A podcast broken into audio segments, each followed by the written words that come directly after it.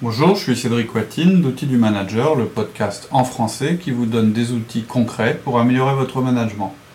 Aujourd'hui, nous terminons notre podcast sur le sujet comment assigner des tâches à vos collaborateurs.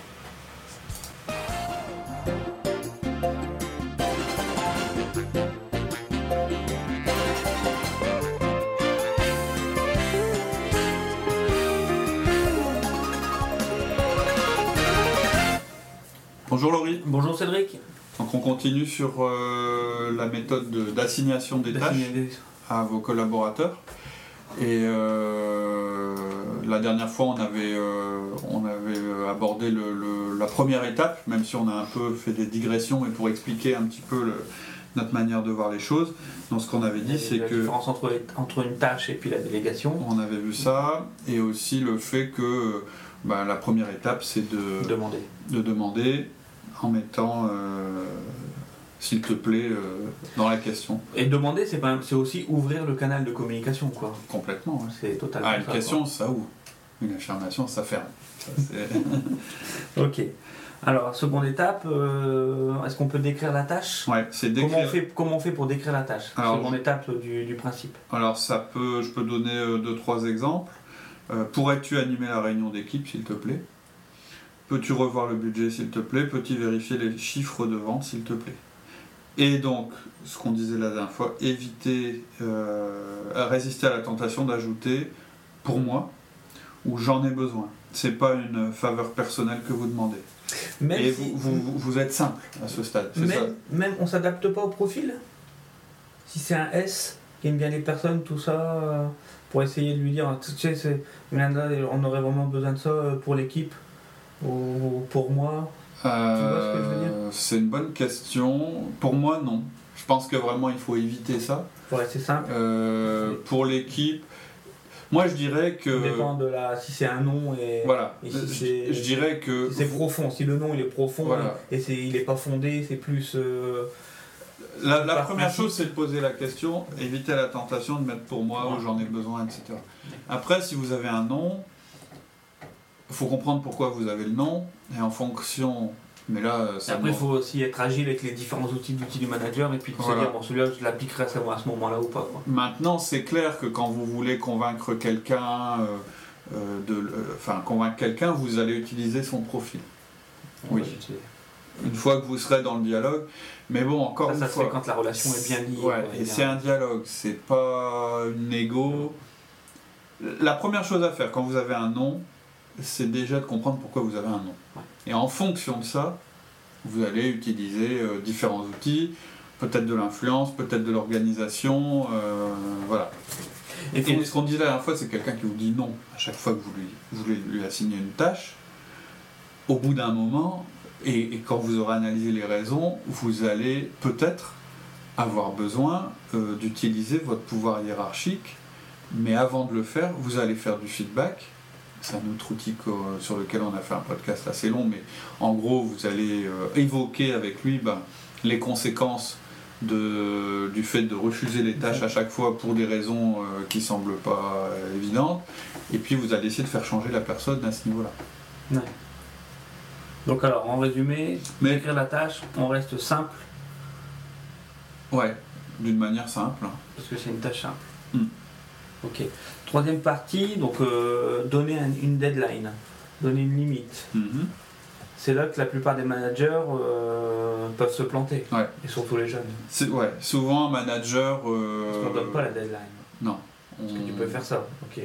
Deux jours après, est-ce que tu l'as fait? Bah non, je n'ai pas encore eu le temps. Ouais, Trois jours après, est-ce que tu l'as fait? Non, non, j'ai pas encore eu le temps. Voilà. Je suis débordé de ça. Et en fin de compte, il fallait le faire le jour même. quoi. Alors que c'est primordial. Ouais, on n'a pas été. C'est primordial. En fait, euh, euh, c'est souvent là, à ce, ce- ce morceau-là qui manque, euh, surtout pour des managers qui, ont pas, qui sont inexpérimentés. En, général, on apprend quand même assez vite. Ils, ils fixent pas de date, ou plutôt d'heure. hein. Quand je dis date, c'est, plutôt une heure. On va voir qu'il faut être assez précis là-dessus. Par contre, pour la réalisation de la tâche, soit, soit ils oublient parce que je sais pas, ça leur semble évident pour eux, ou soit ils pensent que rien dire, ça veut dire immédiatement ou aussitôt que possible.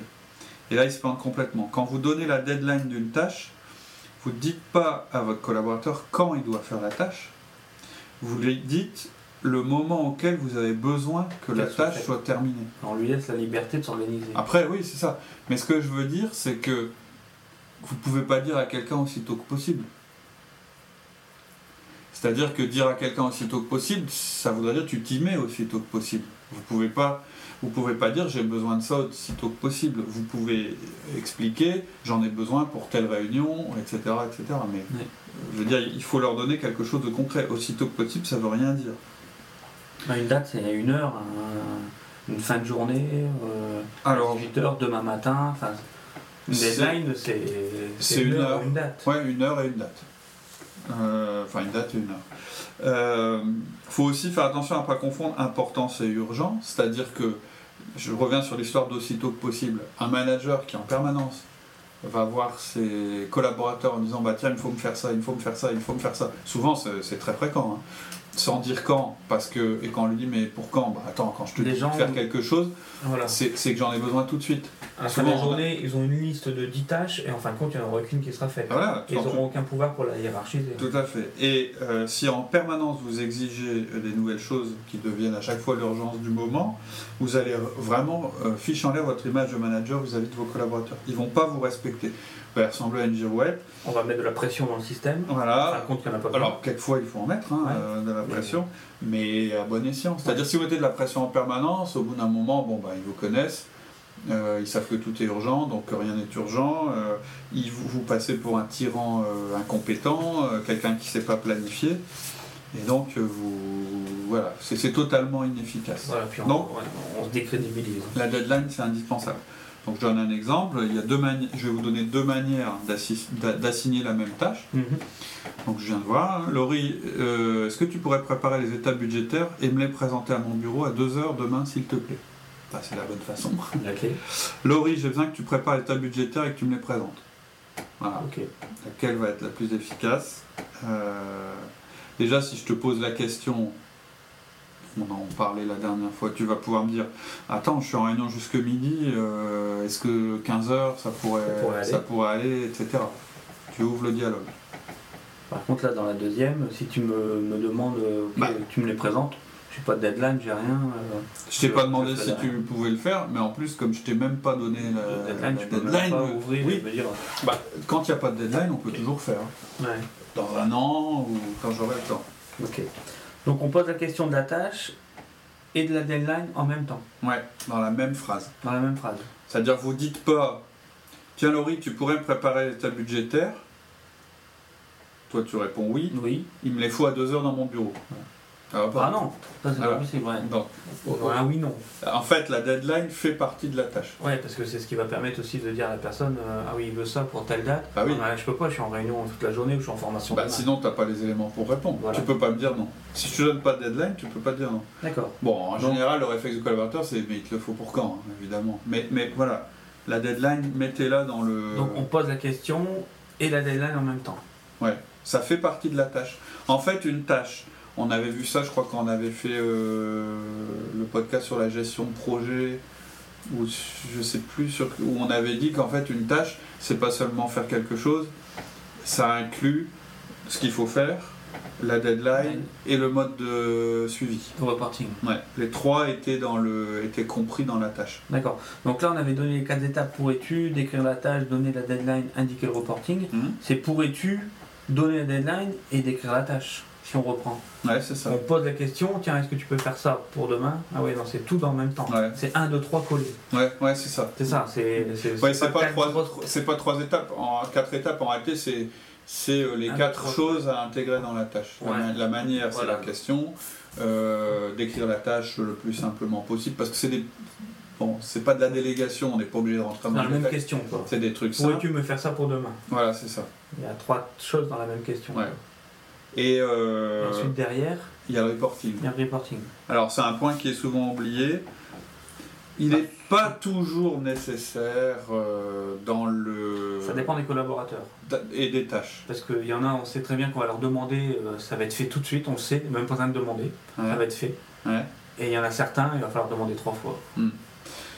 Ouais, en fait, il y a ça, puis il y a le type de, le type de tâche que vous demandez. C'est-à-dire quand je dis bah, tu pourrais me présenter les, les états budgétaires demain à 2h dans mon bureau, euh, j'ai pas besoin j'ai tout inclus c'est à dire que la, la, manière dont la tâche va se matérialiser c'est que tu vas venir dans mon bureau avec les éléments.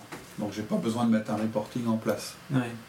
Par contre j'ai été précis sur la manière dont je voulais euh, que la tâche soit délivrée ce qu'on appelle le, délivrable c'est ça aussi que je veux dire quand je parle de reporting. Alors par exemple, euh, je demande à un collaborateur, est-ce que tu peux rappeler ce client pour décaler le rendez-vous de la semaine prochaine? Ouais, s'il te plaît. D'accord, s'il te plaît. Est-ce que tu peux... Avant midi. Avant midi. Par exemple. Avant midi. Hmm. Qu'est-ce que je peux donner comme type de reporting? Et tu, me, et tu me fais un mail en m'expliquant la, réponse, la réponse euh, tu me fais un petit rapport à telle heure. D'accord. Le reporting, ça peut être ça. Après, sur une tâche qui est plus long terme, c'est-à-dire, euh, je sais pas, moi, tu dis, bah, je pourrais pas être à la réunion. Euh, de lundi prochain. À la réunion de lundi prochain, est-ce que tu peux, s'il te plaît, l'animer pour moi? Et là, le mode de reporting, ça peut être, tu me passes les, ton ordre du jour, euh, s'il te plaît, par mail le vendredi. Comme ça, je te validerai ou je te, je te ferai part des modifications. C'est ça le reporting, c'est un petit peu le mode euh, opératoire pour vous assurer que. C'est l'outil de mesure. Tout à fait. Euh, c'est l'outil de suivi. Que la tâche soit faite ou pas. Oui, ou qu'elle soit sur la bonne voie. Effectivement, il y a des collaborateurs, et là vous allez vous adapter à leur profil, comme tu dis, où il va falloir mettre un peu plus de suivi et les tenir un petit peu parce que par expérience, vous savez qu'ils vont avoir du mal à soit avoir bien compris euh, ce que vous leur demandez, soit... Surtout qu'ils dispersent où ils sont dans la lune. Voilà, ça, ça, peut être ça, mais c'est aussi le type de tâche.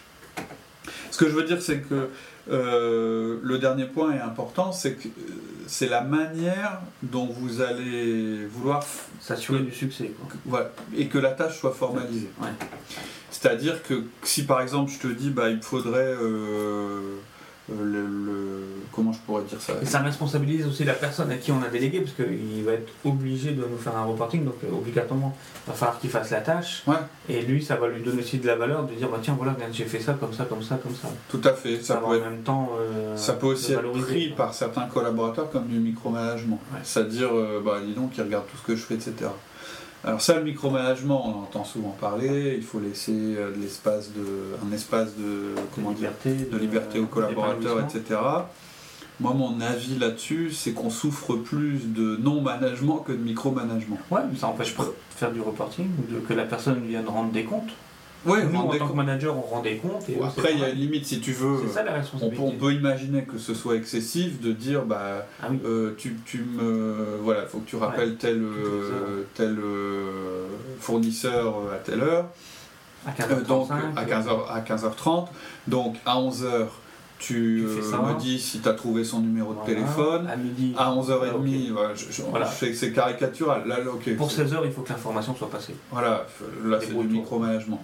Maintenant, d'une manière générale, si on parle du micromanagement, moi je pense qu'on souffre plus d'un non-management que d'un micromanagement. Moi je préfère un collaborateur qui, qui en fait un peu trop euh, en, en, termes de micromanagement que le collaborateur qui fait pas de suivi et qui, qui laisse ses collaborateurs un peu trop, euh, et c'est ce qui se passe le plus souvent, en estimant qu'il leur a donné tous les éléments alors qu'il ne leur aura pas donné, qui ne fait pas de suivi, qui ne fait pas de coaching, qui ne fait pas de délégation. C'est quand même ce qu'on rencontre le plus.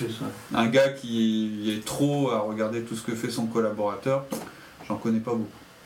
J'en ai d'ailleurs euh, jusqu'à maintenant euh, pas rencontré, je pense. Ok.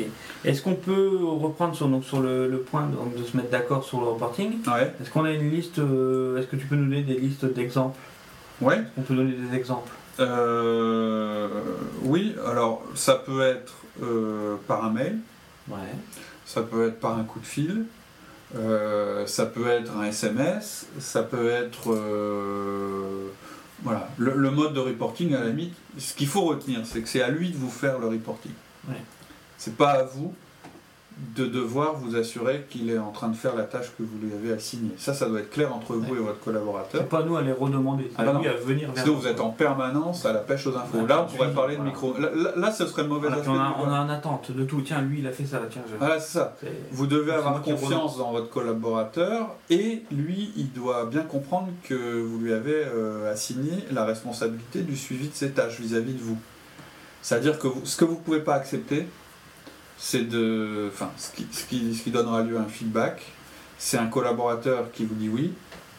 euh, et au moment où il aurait dû faire la tâche, que la tâche soit pas faite. là Là, c'est l'efficacité du collaborateur. et qui vous ait pas prévenu. Voilà. En fait, le but du suivi, c'est bon, de vous assurer que ça va être bien fait, mais surtout que vous sachiez à l'avance s'il risque d'y avoir un dérapage, un retard, etc. Ouais. Pour pouvoir vous ajuster. C'est- pour s'ajuster. hein.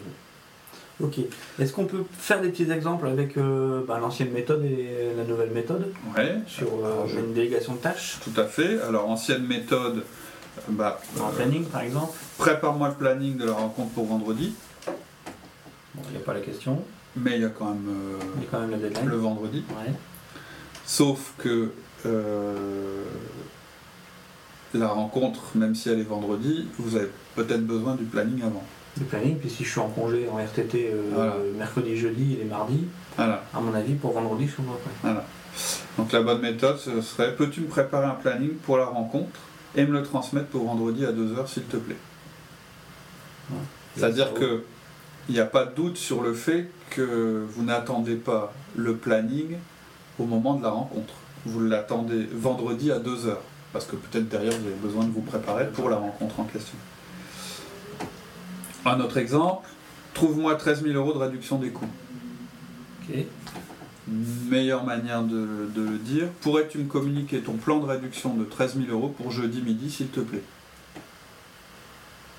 Un autre exemple, j'ai besoin d'un point sur l'industrie pour le meeting client. Nouveau. Pourrais-tu me passer ton rapport sur l'industrie pour 10h mercredi, s'il te plaît? Là aussi, vous, vous donnez une deadline avec une heure précise, etc. Parce que, et vous le voulez sous forme de rapport, parce que vous voulez le lire avant l'intervention. Sinon, dans le premier, la première manière de le présenter, vous risquez de vous retrouver au meeting client avec euh, sans rien ou avec quelque chose qui est mal fait et vous vous en rendrez compte devant votre client. Donc vous allez incendier votre collaborateur Ah ouais. quand vous serez sorti de la Et on réunion, n'a plus confiance en lui. alors qu'en fait c'était au départ une petite erreur que vous avez faite vous. Et est-ce qu'on, mais on n'aura pas toujours besoin de Non, reporting. ce que je disais, c'est quand c'est du court terme. Mais euh, il y a un truc qu'il faut que vous sachiez, c'est qu'un collaborateur, et ça c'est important, euh, mais ça c'est général, c'est pas seulement pour l'assignation des tâches, mais ça vaut aussi, vos collaborateurs doivent savoir qu'ils doivent vous prévenir à l'avance des décalages. Et C'est la s'ils se remontée rendent compte. d'information, ouais. c'est, bah, la bonne communication, le bon dialogue. quoi. Donc il faut que vous leur donniez cette Ouais. opportunité-là. Après, ce sera naturel, après les échanges. Tout à fait, ouais. L'objectif, c'est vraiment ça. Faut pas oublier les petits principes de base. quoi. Hmm, tout à fait. Voilà, bon, je pense que ce podcast va peut-être paraître exagéré à certains. Tous ceux qui disent, mais attends, moi je suis pas trop, je suis le chef, donc euh, je, dis- je dis et les gens exécutent. Ok. Bah, C'est mesurer, vrai. faut- le tout, c'est de mesurer le nombre de tâches qui sont pas réalisées Voilà, et puis d'essayer euh, cette méthode-là pour voir si ça améliore les choses ou pas. quoi. voilà. Moi, moi, ces gens-là, voilà, ce que je vous propose, c'est, ok, vous n'êtes pas d'accord, essayez. Faites-le une fois ou deux sur une ou deux tâches, voyez comment ça se passe et, et comparez avec la manière dont ça se passait précédemment. Ok, maintenant tu as des collaborateurs à distance. Petite question bonus. Tu Ouais, les as pas en... Ils sont pas non plus tout le temps dispo au téléphone et tout ça. ouais. Est-ce qu'on peut affecter des tâches par mail? Alors, euh, on peut pas déléguer par mail. Ouais. Euh, ensuite, euh, la manière dont vous allez affecter les tâches aux gens. Si on utilise la même question, la même syntaxe dans le mail, quoi. Est-ce que tu peux, s'il te plaît, rappeler ce client avant 10h Il C'est- a alors, sa machine. c'est Tiens-moi informé euh, C'est pas optimal.